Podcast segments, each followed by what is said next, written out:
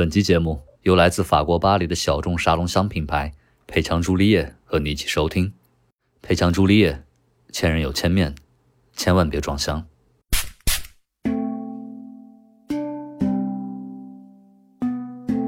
你好，欢迎收听温柔人类，我是雪儿。本期节目由来自法国巴黎的小众沙龙香品牌佩枪朱丽叶独家赞助播出，由 Gentle Human 和 Marcast Media 联合制作出品。即日起至三月二十一日，搜索关注佩枪朱丽叶天猫旗舰店，给客服发送“温柔人类”四个字，即可享受我们的听友专属优惠。更多详细信息，请查看本集的内容简介。或搜索关注 Gentle Human 温柔人类的微博账号。下面就让我们正式开始今天的节目吧。如果把今天的一整集节目比喻为一款香水的味道，那么我将以《它》这部电影作为前调来引入。这部由于佩尔主演的电影上映于二零一六年，褒贬不一。有人认为剧情狗血、人物变态、颠覆三观，而有的人认为这是一部关于女性自我身份定义的阐述，以惊悚和狗血的外壳包裹着追问女性身份的内核。这也是今天这期节目想要探讨的：作为一个女人意味着什么？这样的灵魂拷问不仅出现在电影中，也反映在千百年来的艺术作品里，更在当下的这个时代中叩问着每一个人的内心。希望今天这期节目从电影引申到艺术和历史的探讨，能够抛砖引玉，带来更多的思考和发问。那么，在前调部分，我先做点剧情简介。这部电影和我们本期的赞助品牌佩枪朱丽叶一样，来自同一个国度——法国。有人说，这是一部只有在欧洲氛围下才能产生的电影，绝不可能在美国好莱坞的工业量产爆米花氛围中诞生。某种程度上来说，这和欧洲的小众沙龙香水与美国明星同名香水之间的比较有异曲同工之妙。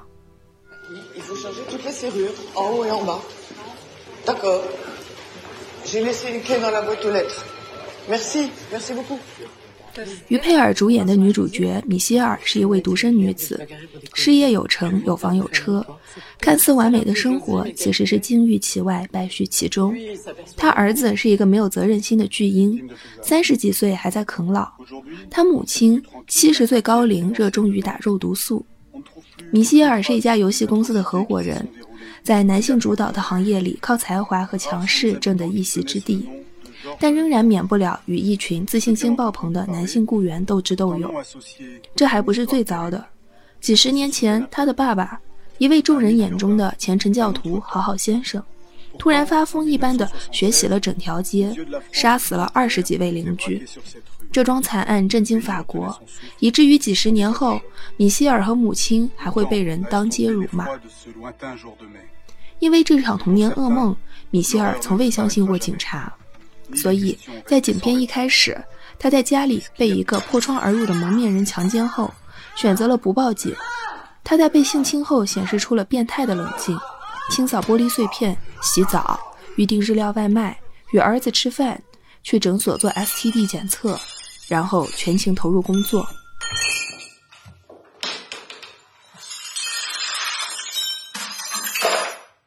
这种变态的冷静，为此后全片出现的种种狗血事件奠定了基调。米歇尔就是以这样冷峻、嘲讽的态度面对生活，面对男人，面对一切挑战和苦难。他是一个非典型受害者，在面对侵害时，没有伤心欲绝、以泪洗面，他连眼泪都没有掉一滴，就开始面对生活。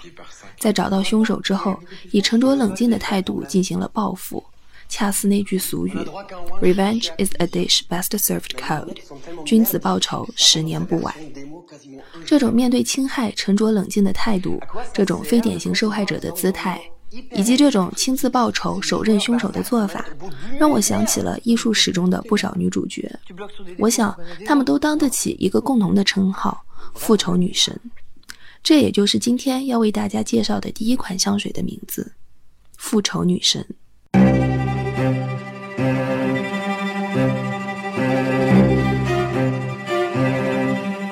纵观历史，古今中外，很多针对女性的暴力都是以性暴力呈现的。希腊神话里的女神和公主也逃不脱这样的命运。宙斯强行掠走欧罗巴公主，变成天鹅强奸丽达，把喜欢的女性变成一头母牛。旧约圣经中的苏珊娜和长老的故事，古罗马传说中的 Lucretia，甚至是美貌倾国倾城的特洛伊的海伦，都是性暴力的受害者。在性暴力的外衣下，包裹的是整个人类社会长达千年对女性的压迫和剥削。上述提到的种种性暴力典故，在几千年后依然披着神话故事的外衣大行其道，作为常见题材出现在西方艺术中。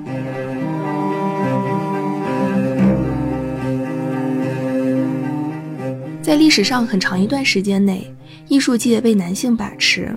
他们从男性视角出发，以一种物化和凝视的角度去创作那些女性身为受害者的题材，从内在的题材典故到对女性身体的画面描绘呈现，形成了对女性的双重凝视。与此同时，女性艺术家们不被业界认可。当女性和艺术两个词汇被放在一起时，人们首先想到的是女性作为被描绘的对象，是她们的身体。就像橱窗里的商品一样被展示、被凝视、被物化。所以在艺术史上，女性从物品一步步奋斗成为创作者的过程，也就是 from subject to creator 的过程，具有里程碑式的意义。这是一种翻身农奴把歌唱的进步，是一种把描绘自己的权利握在手里的自由。说到在西方艺术史中具有里程碑意义的女性艺术家，那就不得不提我们的老朋友 Artemisia Gentileschi。这位艺术家在之前的节目中已经提过，今天就为新朋友们再做一次几十秒的简短介绍。Artemisia Gentileschi 是17世纪最杰出的女画家之一，师承其父，家学渊源，自幼学画，天资聪颖。在少女时期被另一位男性画家性侵，在经历了罗马城历史上耗时最久的庭审后，对方虽然被判有罪，却没有受到任何处罚。相反，Artemisia 作为受害者却成为了罗马的笑柄，被人指指点点。但是这件事没有阻止他对艺术的追求。在这之后，他精进画艺，搬到艺术之都佛罗伦萨，成为了美第奇家族赞助的艺术家，受到各国皇室委托，在欧洲大陆炙手可热。他创作的一幅《苏珊娜与长老》，直到今天都有着里程碑意义。旧约典故中，已婚妇人苏珊娜因其美貌，频频被长老们骚扰，甚至偷窥她洗澡。在以往的这一题材中，苏珊娜作为受害者，往往被描绘的暗示着她对长老的勾引。但是在 Artemisia 的笔下，苏珊娜第一次表现出了厌恶、抗拒的表情。这是第一次，艺术家站在了女性受害者的角度去表现这个题材。当女性把话语权握在了自己手里的时候，会得到很多不一样的视角。这就是为什么《他》这部电影于佩尔饰演的女主角米歇尔会让我想起历史上这么多复仇女神的故事。当一个女人决定要把命运捏在自己手里的时候，她就拥有了无尽的力量，她就成为了力量本身。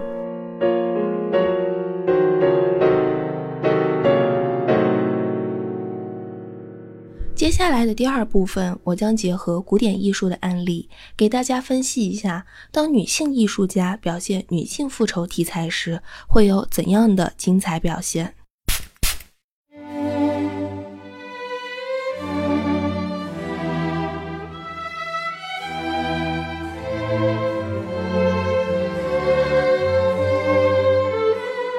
如果把这期节目比作复仇女神这一款香水。上述第一部分是前调，以香柠檬和薰衣草把你们引入佳境。接下来我们就要进入中调部分，这份由玫瑰、广藿香构成的中调，就仿佛是文艺复兴和巴洛克时期该有的味道，带着厚度的大捧玫瑰，在美第奇家族的旧宫中，在佛罗伦萨的月光下，在暗夜里绽放。阿诺河的水从旧桥下流过，在叹息中带走爱恨情仇。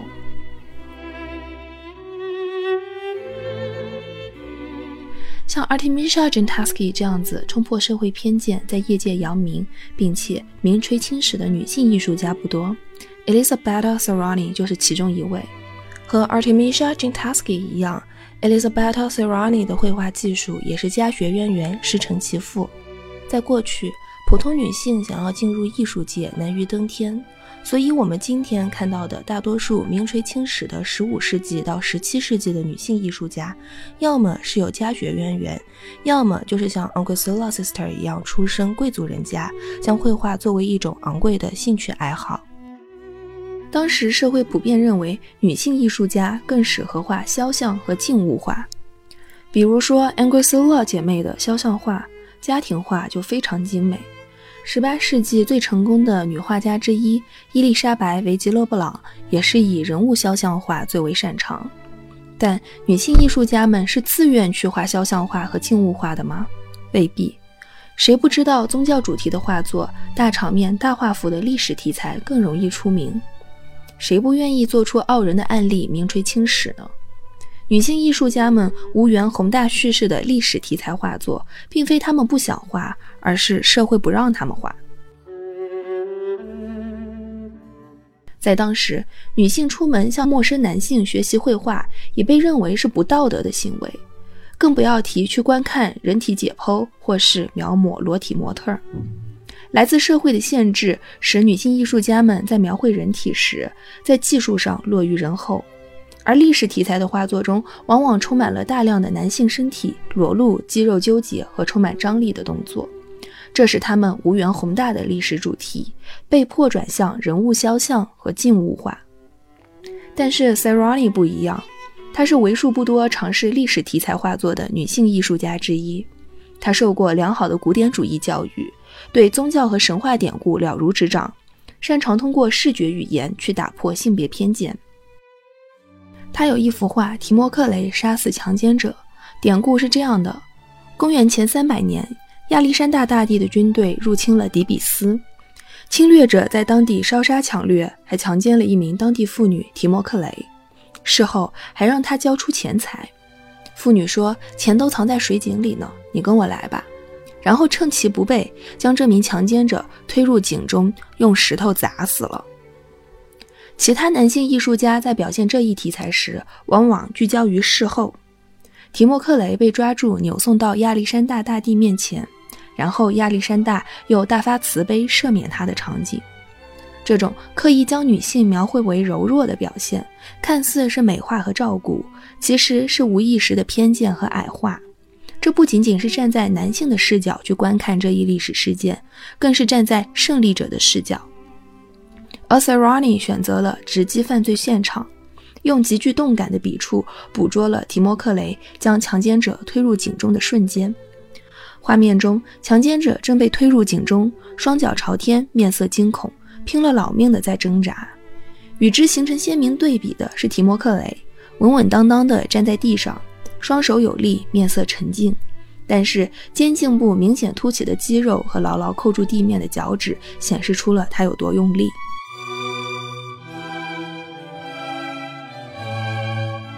在历史题材画作中，有层出不穷的强奸戏码，或者是违背女性意愿的桥段。这些题材包括但不限于《利达与天鹅》《达纳厄与黄金羽》《苏珊娜与长老》等等等等。在许多画面中，女性都以弱者的形象出现，被强迫、被交易、被凝视。但在女性艺术家的笔下，事情出现了逆转。无论是 Artemisia 笔下割下敌军头颅的 Julius。还是 Serani 笔下手刃敌军的平民妇女，同样的题材，不同的叙事。男性艺术家笔下待宰的羔羊，在女性艺术家笔下成为了拥有力量的复仇女神。是他们首次站在女性的角度，讲述了不一样的故事。在他们笔下，女性不再是单纯的受害者，而是有力的复仇者。就像电影《他》里的女主角一样，当侵害发生时，她们选择重拳出击。在这里，女性作为复仇者有了双重含义。第一次复仇出现在典故寓意中，由几千年前传说中的女当事人实施；第二次复仇则出现在视觉语言中，由女性艺术家实施，通过不一样的视觉语言颠覆传统认知，重新讲述一个属于女性力量的故事。我非常喜欢这些女性艺术家们对暴力和血腥的处理方式，那就是直面它。无论这件事情有多么的暴力、血腥、不得体，你都需要直面它，就像生活一样，因为这就是属于你的命运。你要将它牢牢地捏在手里，不要留恋刻意的矮化和照顾，不要陷于温柔乡而忘记了自己本身的力量。美丽的东西或许充满了偏见，而丑陋和血腥也能充满力量。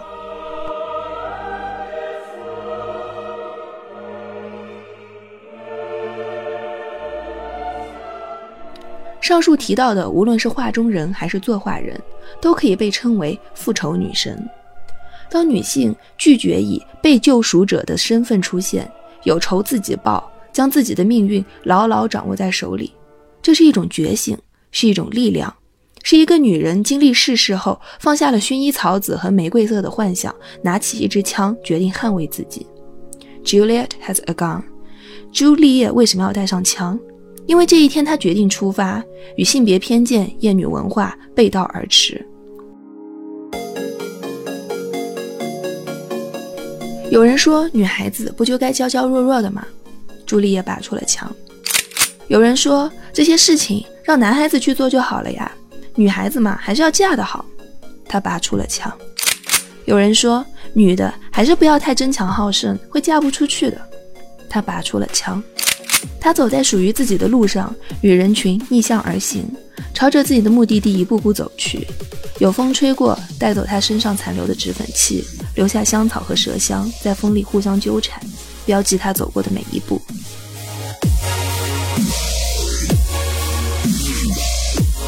如果一支香水有故事，那这就是复仇女神这支香水的故事。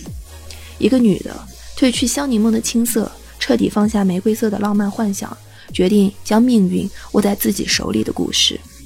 这是那些典故中的女人蜕变的故事，这也是很多女人的故事。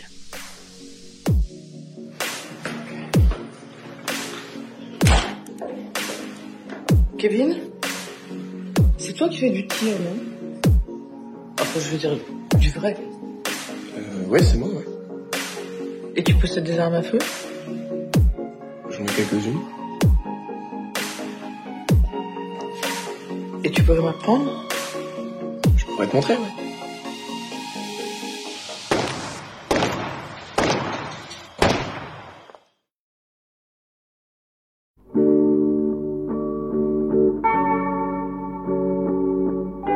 本期节目由来自法国巴黎的小众沙龙香品牌配枪朱丽叶独家赞助播出。即日起至三月二十一日，搜索关注配枪朱丽叶天猫旗舰店，给客服发送“温柔人类”四个字，即可享受我们的听友专属优惠。更多详细信息，请查看本集的内容简介或搜索关注 “Gentle Human” 温柔人类的微博账号。温柔人类同名播客由 Gentle Human 和 Marcast Media 联合制作出品，欢迎你继续收听。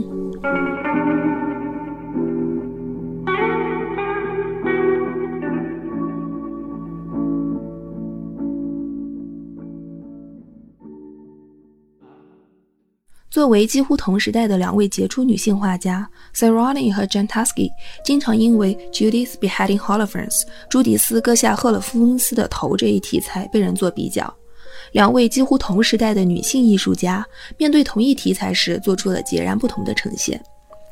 朱迪斯割下赫勒芬斯的头是西方艺术史上的常见绘画题材，典故来自于旧约圣经。亚述人侵略了 Judith 的家乡，整座城市被围困。弹尽粮绝之际，Judith 挺身而出，色诱敌军将领，在关键时刻掏出匕首，割下敌军将领的头颅，救了全城人的性命。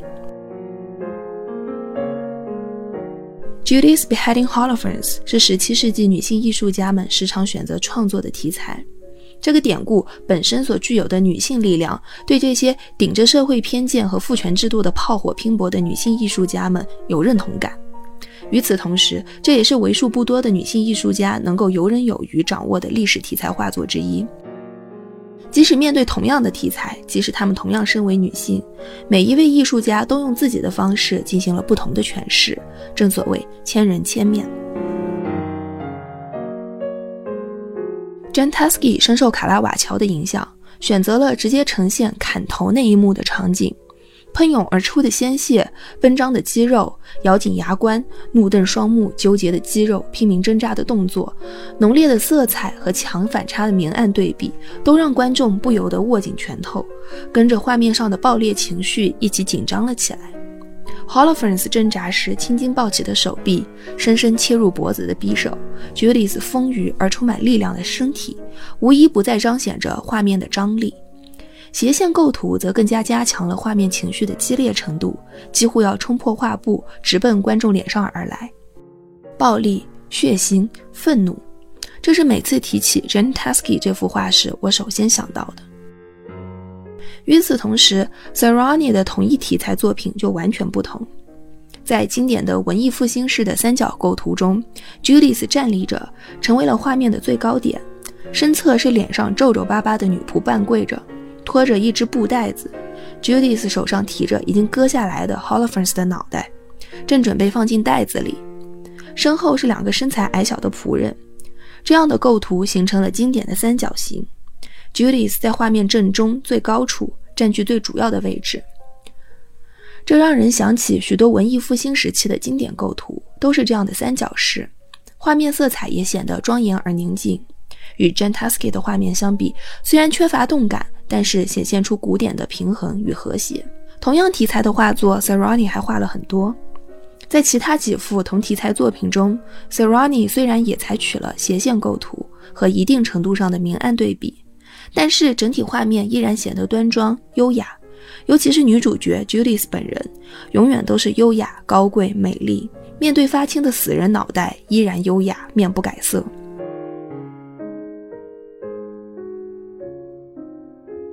Serrani 的家乡是博洛尼亚，这里还出产了另一位有名的画家卡拉奇。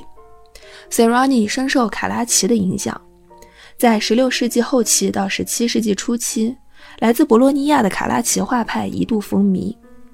卡拉奇本人走遍欧洲，看遍15到16世纪大师们的杰作，回到家乡后开创了属于自己的画风，追求古典、和谐与平衡。试图在画作中找到文艺复兴巅峰时期的古典风格，而这些风格在 Serrani 的作品中也有体现。而18世纪的女性艺术家 Julia Lama 在绘制这一主题时，选择了非常少见的割下脑袋前的时刻。在这幅画面中，Holofernes 还活着，只是睡得像一头死猪一样，而 Judith 则双掌合十，貌似在祈祷，不知该如何是好。在这幅画面中，没有血腥暴力，也没有死人。Holofernes 赤裸精瘦地躺在那里，双腿交叠，整个身体伸展开来，头向后仰，与通常宗教题材画作中耶稣受难的姿势极为相似。配合上双掌合十的 Judith 半跪着的女仆，画面透出一股悲天悯人、我不得不杀人的宁静。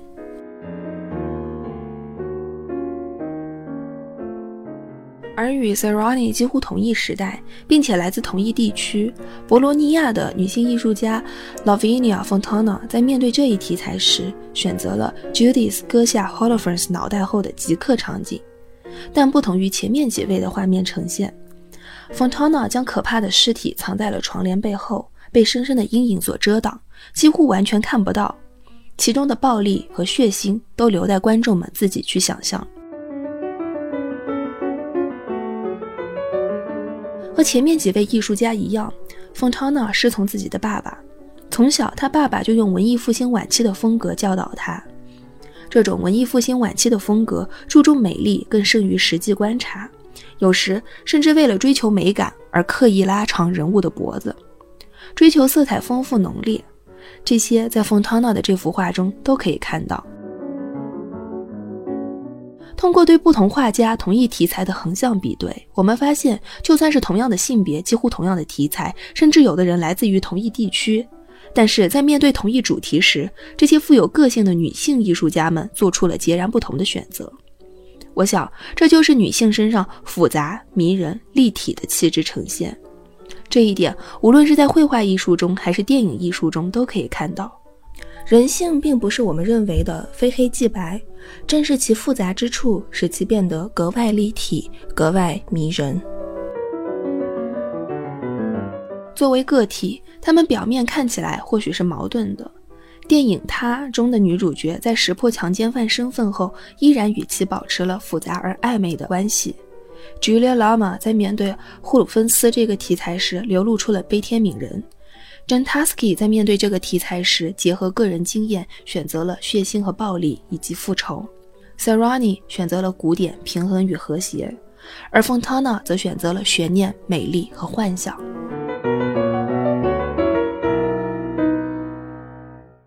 你很难用一个词汇去概括所有女性艺术家的特质，因为这实在是太千人千面了。就好像配枪朱丽叶的那一款叫做“我不是香水”的香水，只有一种成分，但喷在不同人的身上就是不同的味道。它是什么味道，取决于你自己本身是什么味道。某种程度上来说，我觉得这款香水就很像艺术本身。当我们欣赏艺术时，我们以为自己看到的是历史，是事实，是铁板钉钉的真相。殊不知，艺术作品就像是观看者主观意识的一面镜子。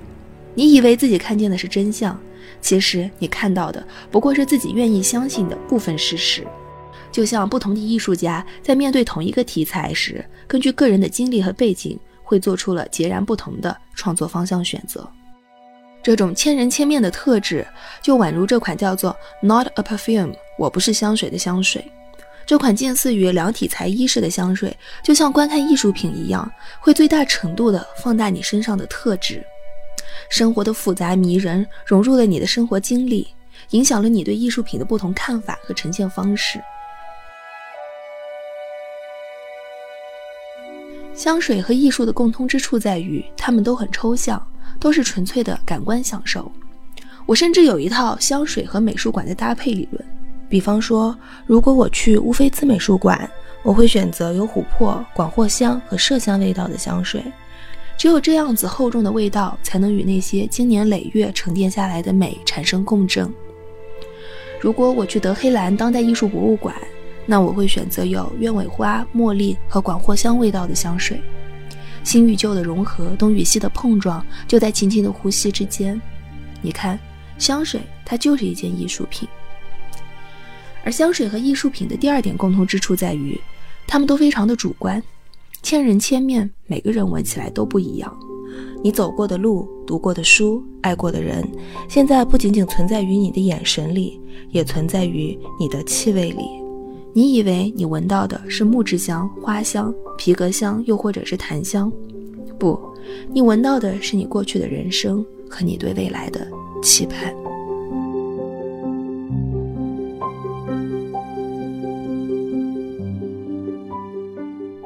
以上就是本集节目的所有内容，感谢配枪朱丽叶对本集节目的支持。即日起至三月二十一日，搜索关注“配枪朱丽叶”天猫旗舰店，给客服发送“温柔人类”四个字，购买《复仇女神我不是香水》和七加一体验套装三款产品，即可享受我们的听友专属优惠。更多详细信息，请查看本集的内容简介。另外，你也可以搜索关注 “Gentle Human” 温柔人类的微博账号，查看本次活动信息和参与抽奖。如果你是苹果手机用户，我们推荐你在苹果 Podcast 订阅收听我们的节目。如果喜欢我们的内容，欢迎点击五星好评并留言给我们。我们的节目也会同步更新在 Spotify、小宇宙、喜马拉雅、网易云音乐、QQ 音乐等平台。温柔人类同名播客由 Gentle Human 和 Marcast Media 联合制作出品。我是 Share，我们下期节目再见。